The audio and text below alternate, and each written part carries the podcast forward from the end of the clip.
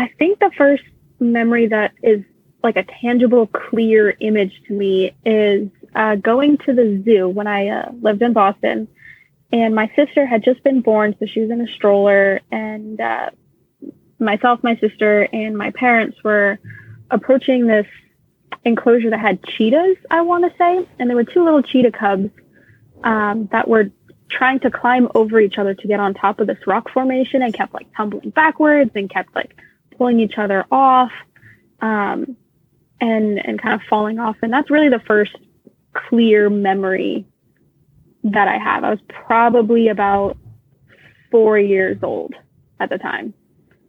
Yeah, four. That's pretty good. I well, I'm older than you, so it's a little more challenging for me to come up with that first memory. But I I struggled with this when I was asked this question once, and it was because I couldn't figure out what would, what I thought the real memory was and what might have been pieced together through photos or right. stories or videos or what you know just yeah, or what your brain kind of chopped yeah, together. So your brain's kind of like you know, um, and then I would hear these stories of people that have like memories of like being two years old, and I'm like, how does that even happen? You know, I don't even understand it. But so cheetahs, well, you would definitely yeah, cheetahs would be a very vivid thing. I think at four. Yeah, I just it always just reminded me of me and my sister, you know, trying it were just like goofing off, trying to climb on each other's backs and pulling each other off.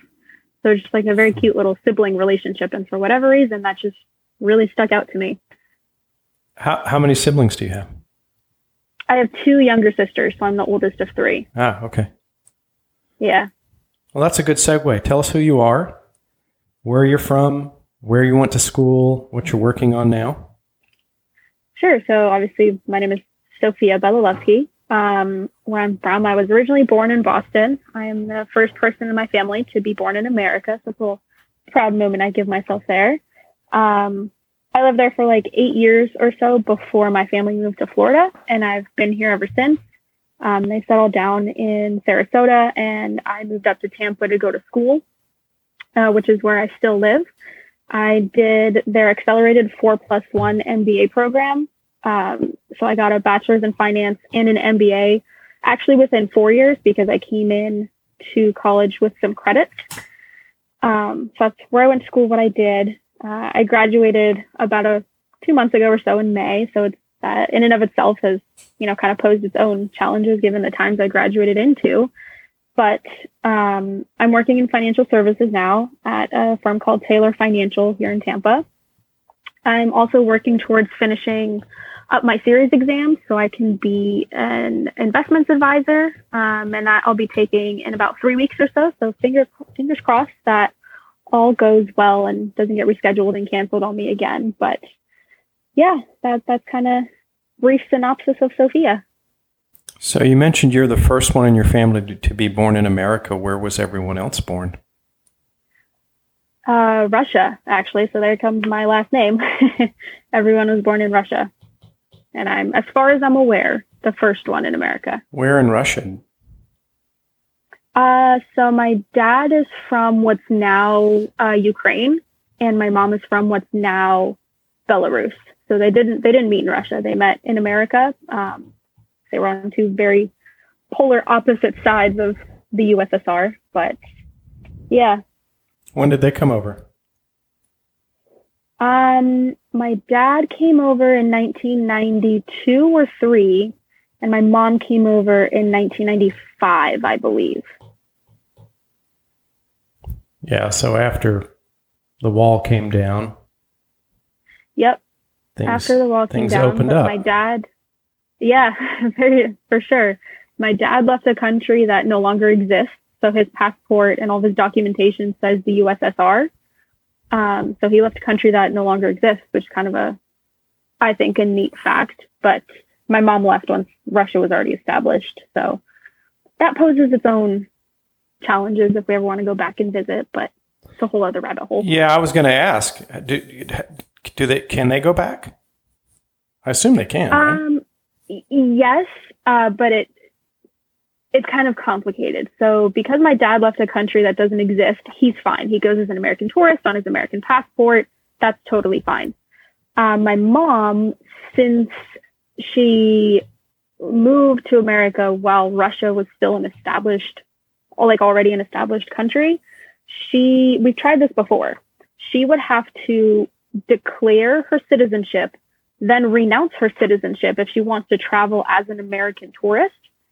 And because uh, both my younger sisters are, well, I guess one of them just turned 18, but now my youngest sister is still under the age of 18. She is technically considered, by my understanding, a Russian citizen because she was born to a Russian citizen who's my mom.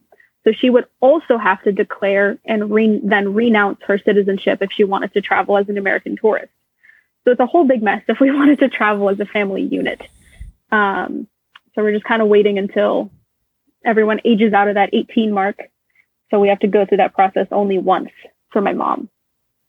It's fascinating. But they've been back to Odessa, Ukraine, which is where my dad is from. So they're able to kind of travel through the region. Just Russia itself poses some issues. Have you been? I have not. I have really wanted to, though, but I have not.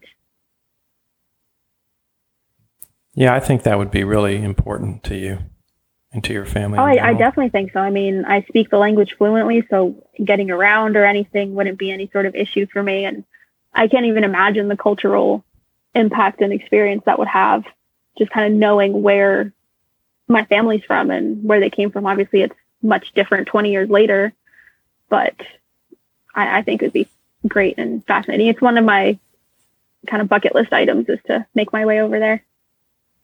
Did you learn the language directly from your parents, or did you learn it in school, or both?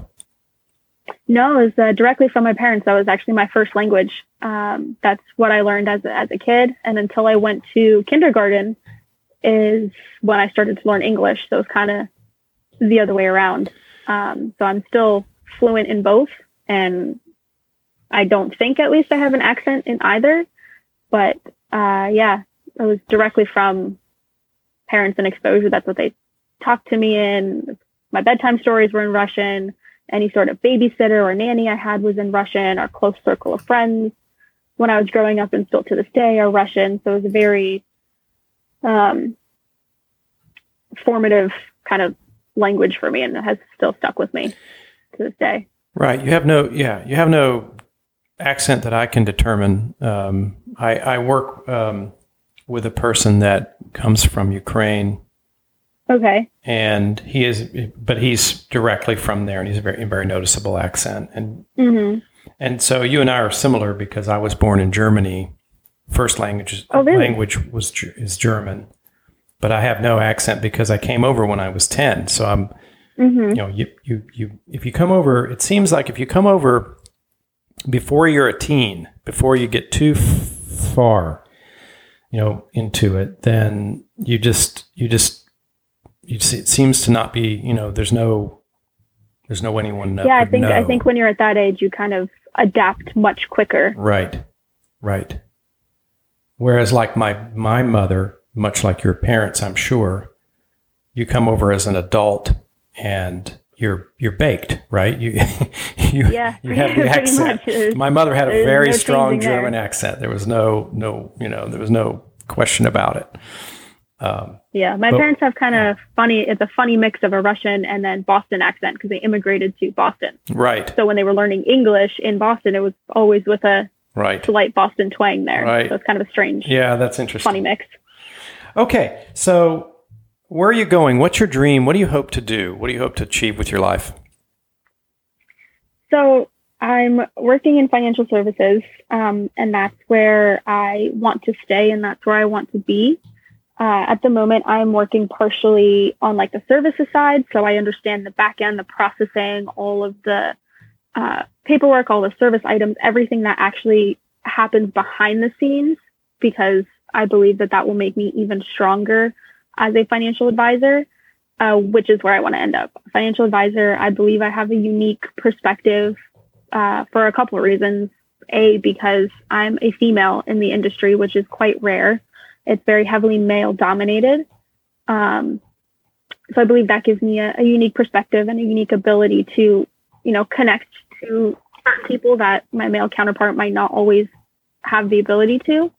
Um, I come from an immigrant family, so I understand a lot of the struggles, a lot of the background, everything that kind of encompasses that. So I believe that gives me a unique advantage there. And really, my main goal in it is just to enact some sort of change, enact some sort of help, and know that I'm helping people with a particular skill set that I've learned and acquired that, you know, not everyone might have. I really, really want to stay in this field and I'm doing everything in my power to be successful there. It's a quite a difficult field to break into and start in. And the times that I'm starting in aren't really helping in any way, but um, it's, you know, a challenge I was willing to accept and, and knew what I was getting myself into. And knowing that I'm able to help someone is really my driving force. That that's what it is. I wish my family had had this kind of guidance.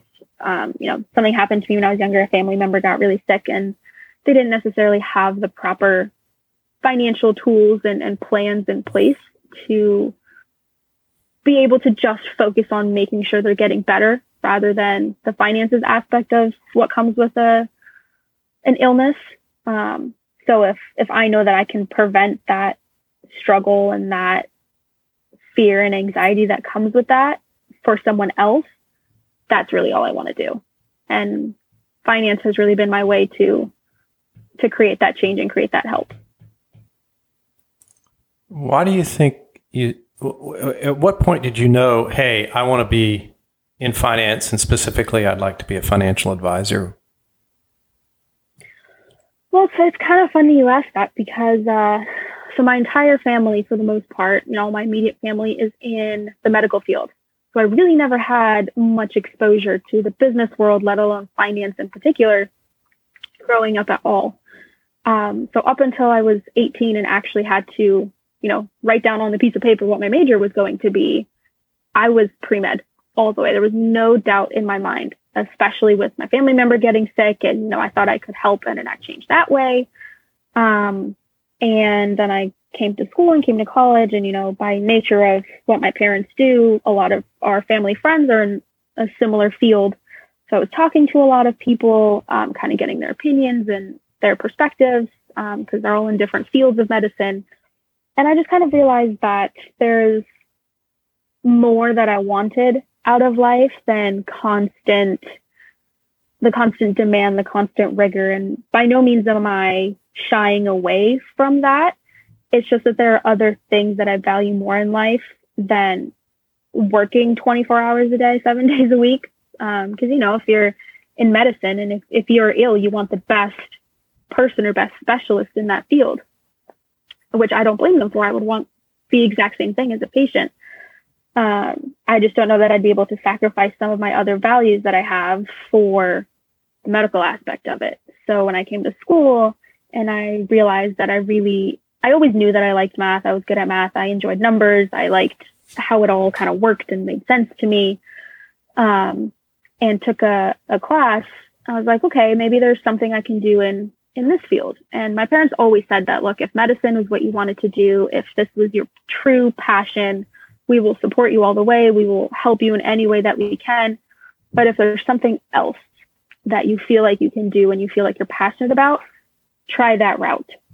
Um, so that's exactly what I did. And I, I took an internship my junior year, I want to say, summer my junior year of college um, at a financial planning firm. I was just an administrative assistant, but I got to be exposed to that world and I saw um, well, first off, the you know the day in and day out of what it means to be a financial advisor. I really enjoyed that lifestyle, and then the person I was working for really started to catch on that I was very interested in his work and what was actually going on rather than just you know filing and scanning paperwork and answering phones and, and things like that. So he started explaining topics to me and concepts, bringing me in on cases, helping me kind of understand his thought process for why he decided to, you know, implement the plan that he did. And I find, I just found that so fascinating. And I found how all the different pieces of someone's life can fit together to make this one cohesive, strong plan for them to make sure that they're financially successful in the future. I just found that extraordinarily fascinating. So I decided to tailor the rest of my education and internship experience towards that. And that's kind of how I realized that that's where I wanted to end up and where I wanted to be. And the, the place I'm working at now and Taylor Financial has really taken me under their wing and they're, I'm really personally interested in the investment side of it. Um, and the chief investment officer there has, has really taught me so much um, on the investment side really at a young age and kind of taking a chance on me um, as having no really prior background or knowledge of the field. So I think I got a little off topic there, but that that's kind of when I realized that okay, I can do this. This is how I can help. No, that it's it's not off topic at all. I think it's great to dive into that. You mentioned the lifestyle that there was something mm-hmm. attractive to you about this financial advising lifestyle. What what was it? So both both my parents um, at one point or another had their own practice or their own business, and being my own boss is is the part that appealed to me. So, you know, I'm very fortunate to grow up in a very family oriented home, and that's what I want to keep and you know do in my future as well. So if God forbid, one of my siblings or myself weren't feeling well or were sick or had a doctor's appointment or had a performance or, you know, anything like that, they could tailor their own schedule to adjust for that. So when I saw that, um, I didn't really know that was possible in this field because again, I'd never been exposed to anything like this before. Um, so when I, you know, got a call from my boss at the time, uh, his daughter's school that she wasn't feeling well and, you know, he had to come pick her up, he it was as simple as him rescheduling an appointment, going to go help his daughter, bring her home, make sure she's okay. Um, so that aspect of it is what really, really appealed to me, um, is making sure that I have a good work life balance. Yeah, you can compartmentalize it, right? So it's so different. Exactly. Yeah, what you're thinking about in medicine is that, well, when, when people are in need or, or sick, they don't get to schedule when they're sick. Exactly. and so, which, uh, you yeah. know, it's not something I can control. And right. that would be a real commitment that I would have to make. With, right. Again, I'm, I'm hopefully you can tell a very people oriented person and want to do everything I can to help. So, um, I guess it kind of bleeds into one of your, uh, questions, but that, that's just a a value I can't see myself yeah. giving up. So that yeah, it's exactly right. That's a great segue. It's, this is your show. You're you're doing great. So um, tell us tell us about your core values and particularly some or one that is very sacred, like you just referred to, one that you won't compromise on. Yeah. So so for me, the the biggest number one is family it's like I said, I was very fortunate to grow up in such a loving household and saw it from all directions, and have also unfortunately been able to see the other side if if some friends or acquaintances don't necessarily have that love and support at home. And uh, doesn't even doesn't even have to be a blood relative just anyone that you consider to be your family whether that's friends anyone to me that kind of trumps everything. Um, so that that's really one that I can't get around. Um, I guess it doesn't really apply to me anymore, but school was always one thing that was very, very important to me. And there were a lot of things I sacrificed and gave up, or, you know, events I didn't go to, or, you know, places I didn't necessarily see or travel to, or anything like that because of school. Uh, that education is very important to me. So I guess, like I said, I'm graduated, so that doesn't really apply anymore. But that concept was one that I yeah I very very rarely compromised on. Yeah, but I but I think I think it does apply, and I um, I think if you just reframe it instead of saying education, say learning, right? Yeah, that's you, true. You you you don't ever stop. You don't and you don't have to no. stop. I mean, some people think they stop because they they do that. They say, "Well, I I went to school, you know, and I did that part. Now I go and I produce." Well, mm-hmm. you learn as you go along, particularly when you get to be like your parents' age or my age. You go, "Well, it just never stops." I mean, and so being a lifelong learner, I think, is instilled in you at some point. It sounds like it has been by your family, you know, unit and by your drive for education. So I bet I bet you never lose that. I bet that's something that you'll continue to. yeah, you, I, I don't think you will because you you seem to be driven that way, and so I think you'll just be leveling up in a different way. Um, so I don't think I don't think it stops for you for sure. I hope not. I, I enjoy learning, especially when it's a topic that I'm interested in or fascinated in. You know, I I don't necessarily like the examination portion of it, but No, the but- learning but- portion of it. Yeah, but I see, that's the difference between education and learning to me. So education Yeah. is uh, even the compulsory side. You know, when we all went to grade school, th- that that's different than learning to me. Lear- learning is something you seek to do on your own, and so Right. th- that can take many forms. It can be experiential. It can be it can be you know t- listening to lectures. It can it can it can be through examination, but it's something you choose to exam. You know, you you want to take the test, not here's a test. You take it. Let's see if you're good enough. It's it's Right. different, right? Yeah, So I guess I'm still kind of learning the, the difference between the two because I'm so you know fresh out of school. well, yeah, in my mind, that's totally. what learning is. totally normal. I was in the same boat. I was in the exact same boat, right? So yeah. So learning is um, uh, learning is fascinating to me. I, I don't. I don't. It's part of being human that we're we get to do it, right? It's a gift. We we we get to seek greater knowledge, and we we get to understand because we're human. So it's um, it's it's it's I find it I think it's a shame when when we choose not to. Um, I agree. back to the family core value sure. because that one is another one that strikes a chord with me. Mhm. I, I didn't I didn't uh, my family was a bit disjointed and it was not you know your your uh, perfect little world. I mean, not that any of them are perfect, but I mean you know it wasn't it wasn't as wholesome a unit as I would have wanted Right. for my children. Um,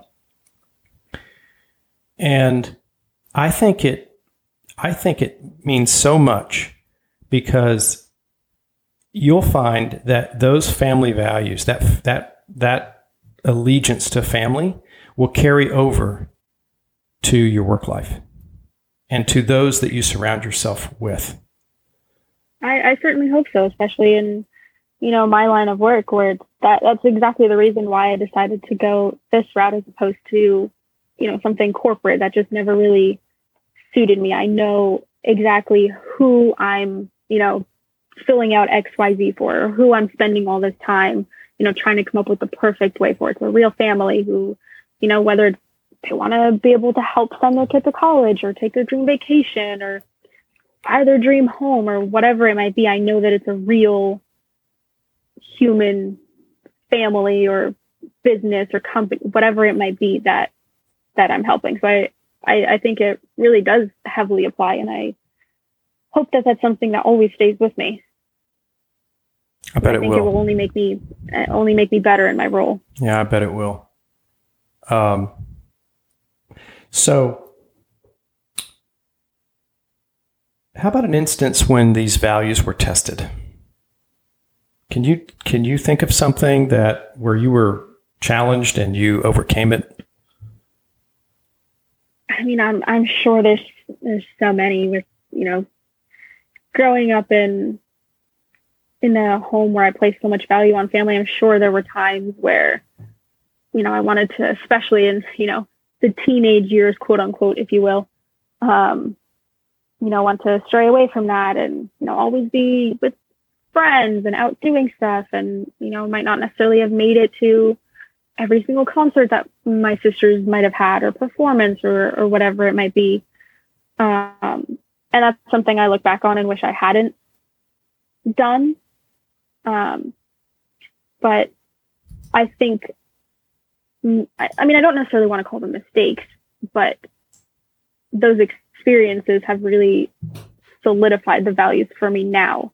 And, you know, kind of seeing myself now when these situations come up, I will drive the hour back home to Sarasota to, you know, watch a performance that my sister was really looking forward to and really proud of, or, you know, support anyone in my family or, you know, close friends from high school or any other place that I've met them at. Um, and so I, they, they've definitely been tested over the years and, you know, all the experiences that come with going to college and not necessarily living at home.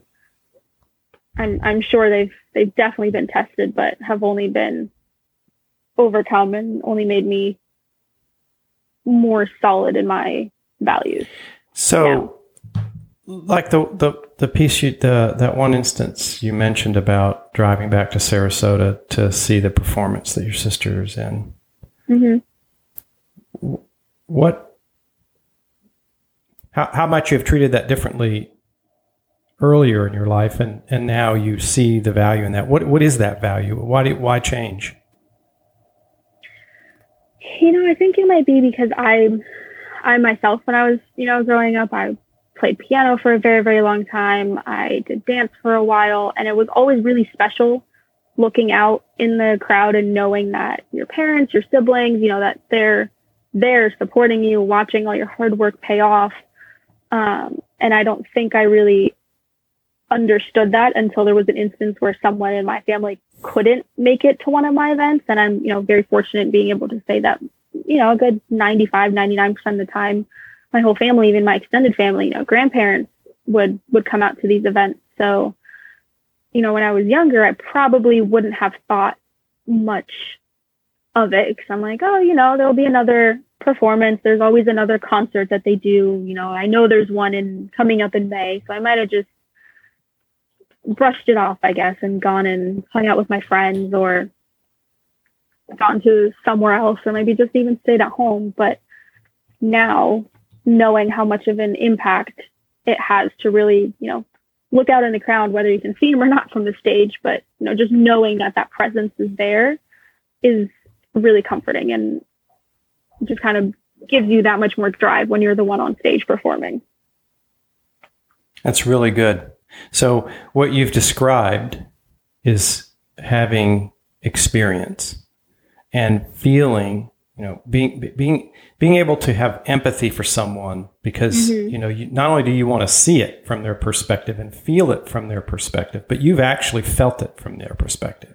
And when you mm-hmm. can put those two skills together, that's leadership. That's that's the key, right? because before you can say, hey, let's go over here and do this, let's go climb that mountain, let's go, you know, let, let's take on this challenge, you've got to understand how those people are feeling. So that's really good, what you've described. Uh, very insightful and um, and a wonderful attribute to have. Thank you. Mark that one down. Don't forget it.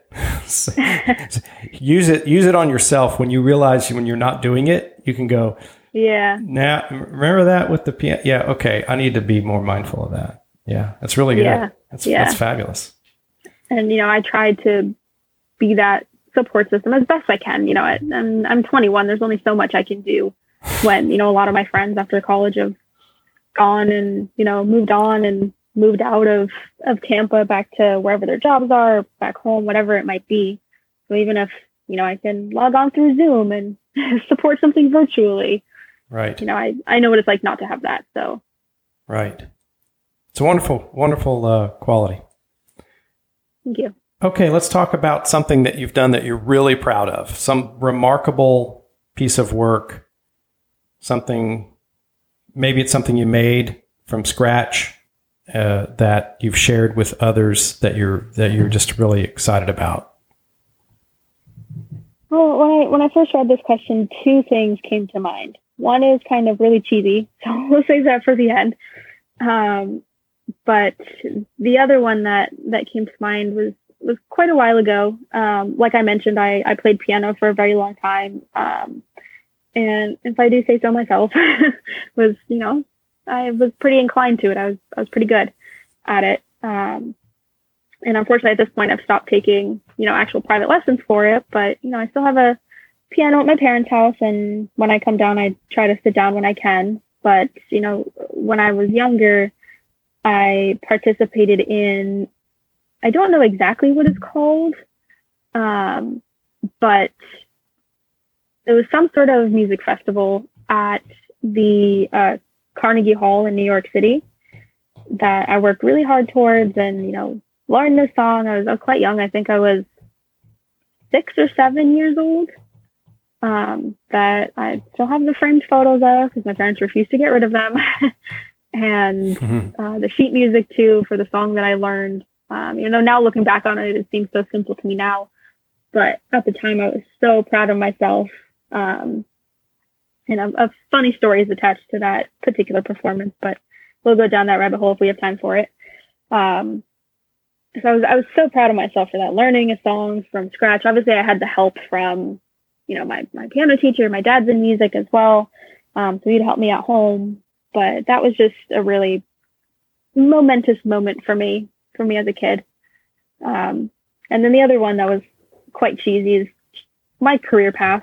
Um, like I mentioned, no one in my family is is in this world. I've kind of, you know, etched it out myself, found my own connections, my own kind of path. I walking to the beat of my own drum, if you will. Um, so that that's another thing I'm I'm quite proud of and something I've built from scratch. All the people I know in the field in the industry, um, I've kind of acquired on my own. Yeah, I don't think that's cheesy at all. Usually, the cheesy ones, by the way, are the are the best ones. everybody goes. Guess, everybody, yeah. you know, almost everyone says, ah, I don't want, yeah, I'm not going to mention that one. I'll mention, I'll mention what you know. Hey, what I think will resonate with people. Um, yeah. Like a piano concert at Carnegie Hall, that would definitely resonate at six years old, right? That's like huge. I mean, who can do that? Um, who who yeah. gets the chance to do that, right? Uh, but I, I like, I, yeah, I really like that you've challenged yourself with this path, particularly in a male dominated you're right. It's very male dominated, right? I mean, yeah, it's, it's, that, that's been an interesting thing to kind of overcome. Not that I have yet at all. I don't know that I ever fully will, but it's definitely made me stronger. yeah. Well, I, by the way, I applaud you. I, think there ought to be more women in, in particularly in leadership. I, we need that because having been on the planet for 55 years and in a workforce for 35, I can tell you that there are uh, women, in my mind, in my perspective, in the work that I've done, are way better at empath- empathizing with people, really seeing the others, and having, you know, not only compassion, but also caring enough to lead people forward. That there, I've, it's like 70 30 in my book. So the more women, the better, as far as I'm concerned. Um, well, thank you. at the risk of sounding discriminatory against males, uh, but I guess I can do that because I am one. So that makes it okay. yeah, it's, it's, yeah. definitely been, been a challenge. It's made for some interesting interactions and conversations, but you know, every every everything I take away from it is only only makes me better whether it was a positive or a negative experience, it only helps me to learn and grow. Well, I hope you I hope you continue with that approach because it will serve you well. Thank you. I hope so too. How about some habits that you have developed that you have now now now you can see that these habits serve you really well and that you're thankful for? Um, what what um, what do you think these habits are that your older self, someone you know 10, 20 years from now, we'll be thankful that you that you started to develop now? Hmm. With this one again, two things come to mind. Uh, first one, very simple. Uh, sounds kind of funny, but I make my bed every morning. Not like super nice, but you know, all the covers are where they're supposed to be, the pillows are where they're supposed to be, and no matter how messy or disheveled or disorganized the rest of my space might be, just walking in and knowing this one this one thing is done and kind of looks nice just gives me a little bit of a peace of mind. So I think when if hopefully I continue doing this moving forward, um, if I come home after a you know a stressful day, I, I can walk into my space that's supposed to be my comfort space and just see that, just kind of take a deep breath and just okay, one thing is organized in this messy world that I just walked in from or, or whatever it might be. Um, and the other thing I started doing actually in high school was lists. I'm a very list centric person, whether that's a grocery list or a to do list or or whatever it is. I've got a, lot going on at the same time in my brain. Um, and that's what I found really works for me. I keep a little sticky note on the uh, on my computer, just to the right of my trackpad, that everyone always kind of pokes fun at me for. And when I don't have it there, everyone's like, "Oh, what happened? Did you, you know, forget to make your list today?" Um, so hopefully later on, as you know, things start to develop, my career hopefully starts to take off. Um, that's one thing I think I will find myself thanking myself for my lists. Yeah. My organization, I guess, if you want yeah, to sum it up. Uh, organization, right. And, you know, on that first one, the making the bed. So I, I see that as um, a sign of commitment, given it's mainly to yourself, right? But yeah, it's it's what you do. It, so this is like to me one of the beginning clues to someone being a consummate professional. Because to me, the definition of being a professional has nothing to do with getting paid for doing work. Mm-hmm. It has to do with how you do the work and whether, you know, even when you don't want to, and doing it uh, with such vigor that people notice that you show up time after time, day after day. Yeah, I guess I've never really thought about it that way before. Yeah, I mean, think about it. So if you if you know you have to have surgery, right? Well, you don't want to worry about whether that person's feeling up to it today, right? You just you just know that yeah. the surgeon is going to be there and they're going to perform yeah. this surgery like it's the best one they've ever done, right? Yeah. That's what you want in a surgeon. That's what you want in a financial advisor. Well, that's what you want in anything, right? So when you're a professional, not that you're a professional bed maker, but it's the type, it's the habit that professionals have. That that's what they do. So um, that's that's a really good clue there. Yeah, I heard it. I was listening to a commencement speech that some, I honestly don't remember his name anymore, that high ranking person in the military, I believe, was giving to a, a graduating class at West Point. Um, and I think that was that was a, a, topic that he had touched on, and I found it really interesting. Um, so I started doing it a little while ago, and still am, I guess. So whatever he said was, was right. It worked. yeah. Well, it's good. I mean, these are these are I mean, being organized and being committed, you know, and doing what you say you're going to do. I mean, if you can keep doing that your whole life, you you I mean, you will. I, hope so. I mean, I mean you, you got half of it knocked out right there. I'm not perfect. It doesn't happen no every single morning, but I, I try my best. Well, you know who you're perfect for? You're perfect it. for you and you're perfect for someone. But you just, I mean, perfection is defined by, you know, everyone differently. So you, are not going to be perfect yeah. for everyone, but you're going to be perfect for you. That's a good way to look at it. I like that. So, how about someone at the University of Tampa that really inspired you? Someone that is, you know, was somebody, uh, a mentor or someone that influenced you in such a way that it probably changed your life? Oh, I could go on about this for hours. there was uh, a professor I had um, the semester before I started graduate school um, his name is Dr. Miller.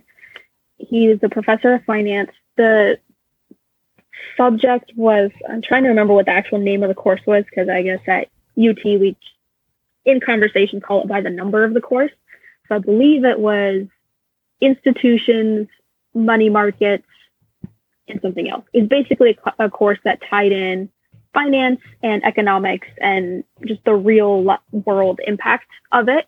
Um, and so I wouldn't necessarily say it was the course itself, but the professor. Um, even after I left the class, I would always turn to him as, as kind of the mentor. Cause like I said, no one in my family or close family friends is in this industry. So he was the person I turned to to ask advice for, to gain his opinion on, you know, if I should apply for this internship or this internship or whatever it might have been.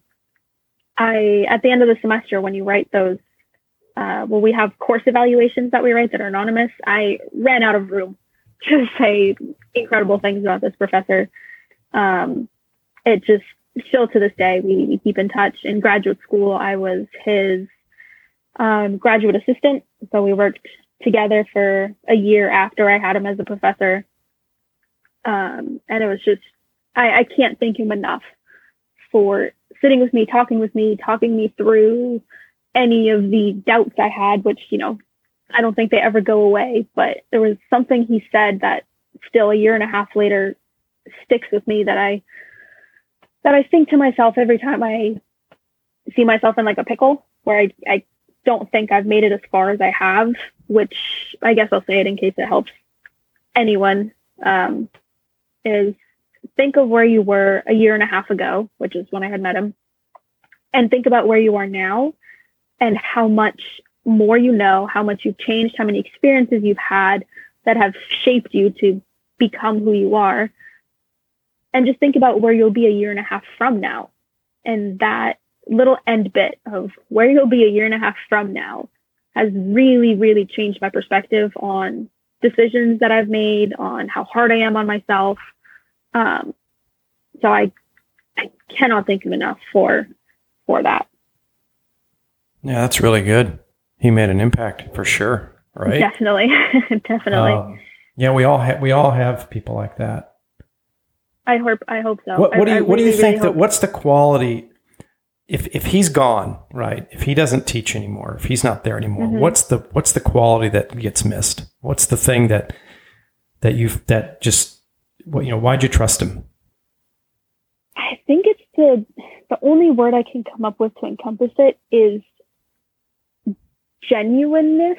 I don't even know if that's a real word, but his genuineness in everything he was saying. It wasn't just, you know, oh, I'm, you know, paid to be here. I have to teach you. These are the tests we have to take. This is why we're doing this. It was a real sense of, okay, no, he cared about each and every one of his students and helping them advance in whatever possible way he could. You know, he has connections all over the country, if not all over the world.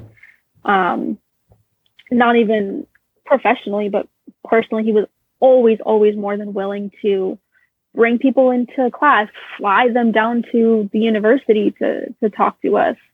Um, so I think it's the real genuineness, if that's a word, and the tough love that he gave us. A lot of professors in his position that I've also had these exact same professors who, you know, give us little cheat sheets or, you know, I don't want to say dumb down, but don't necessarily challenge us to really truly learn the material or learn the content. And as much as there were so many hours and hours and hours poured into studying for that class, um, I was never annoyed by it or angry by how much um, time and effort I was putting into it because I saw and I understood his reasonings for it and how much he really truly cared about what he was teaching and why he was teaching it. Um, so I think that's the quality that Yeah. I've unfortunately missed in a lot of other professors that didn't, you know, necessarily connect with me in that way. Um, in in other regards, the teaching was just kind of a, to me, it seemed a, a thing that they showed up, did, and kind of left. Right. Yeah. It's a, it was just a job even to them, right? And yeah, and even Doctor if they didn't mean for it to for it to come across that way, that's how Yeah. it resonated with me. Yeah. So Well, that nothing, means it probably was. them, but uh, it probably was. I had a lot of I had a lot of professors like that, and I think we all have. You know, they're everywhere. So when you Mm-hmm. when you run into someone, when you're fortunate enough, lucky enough to be with someone like Dr. Miller, to, to me, two things struck me when you told that story. One is he cared enough to see you and really understand you as a person, yeah, and he also cared enough to not just mail it in because he knew that would actually be a disservice. While it would be an immediate service because you'd get through it easier and you'd get a better grade maybe and you'd get through it yeah, you know without with, with less pain. He knew that when you got to the other side, that wasn't going to help you. So yeah, those are the two things, and that's that. You were very lucky. Um, I was, Very- and very I realized lucky that. And everyone, he was always willing, whether they were a student or not, to you know chat with and and sit down and give advice to. So anyone and everyone that ever I came across and that was in my field at school, I I don't know if Miller appreciated it or not, but I sent them his way. well, I, I Some- wanted everyone to have someday write him a experience. someday you know 10 years from now um, when when you're you know really on it um, write him a note um, yeah. that's that that'll that'll be really special okay so you've you've gone through school you've done a lot anything you can recommend share with other people that hey if you could get your hand on this book this podcast this video this something what would it be Um, two things come to mind: a book and a video. Um, the book uh, I read while I was in school. Um, I'm not sure how popular it is, but it's called Grit uh, by an author, Angela Duckworth, I believe is her last name, um, and it's about basically what it sounds like. It's about about grit, about different habits you can form, about changing your mindset to um, take on these challenges and give yourself little accomplishments. And, you know, I used to think a lot about, uh, think of accomplishments as, you know, the big picture thing and always neglected the little wins I had along the way. And, and this book really helped change my mindset on that and made overcoming challenges or um, certain failures that I've had while trying to get to a where I'm at and where I want to be in the future. Um, that book really helped with that. Um, and the video, um, this really silly little video that I saw actually at a, a meeting at work one day. I believe it's called Kid President. Um, and it's a little motivational, it's maybe like three minutes long. It's this little kid, it's a couple years old. Uh, it's this little kid just basically motivating you. He's like, if I could be kid president, and so can you. And it's just a really silly little motivating video that I watch every so often if I'm having a down day. Um, I think you can just search it on on YouTube. He has a couple of videos, but that one really struck a chord with me. I'll uh, I'll see if we can Like throw, it in the, throw in the show notes. Yeah. yeah, it's like a little seven year old who was like, "You can do it. If I'm kid president," he's like, "Yes, seven year old, tell me, inspire me."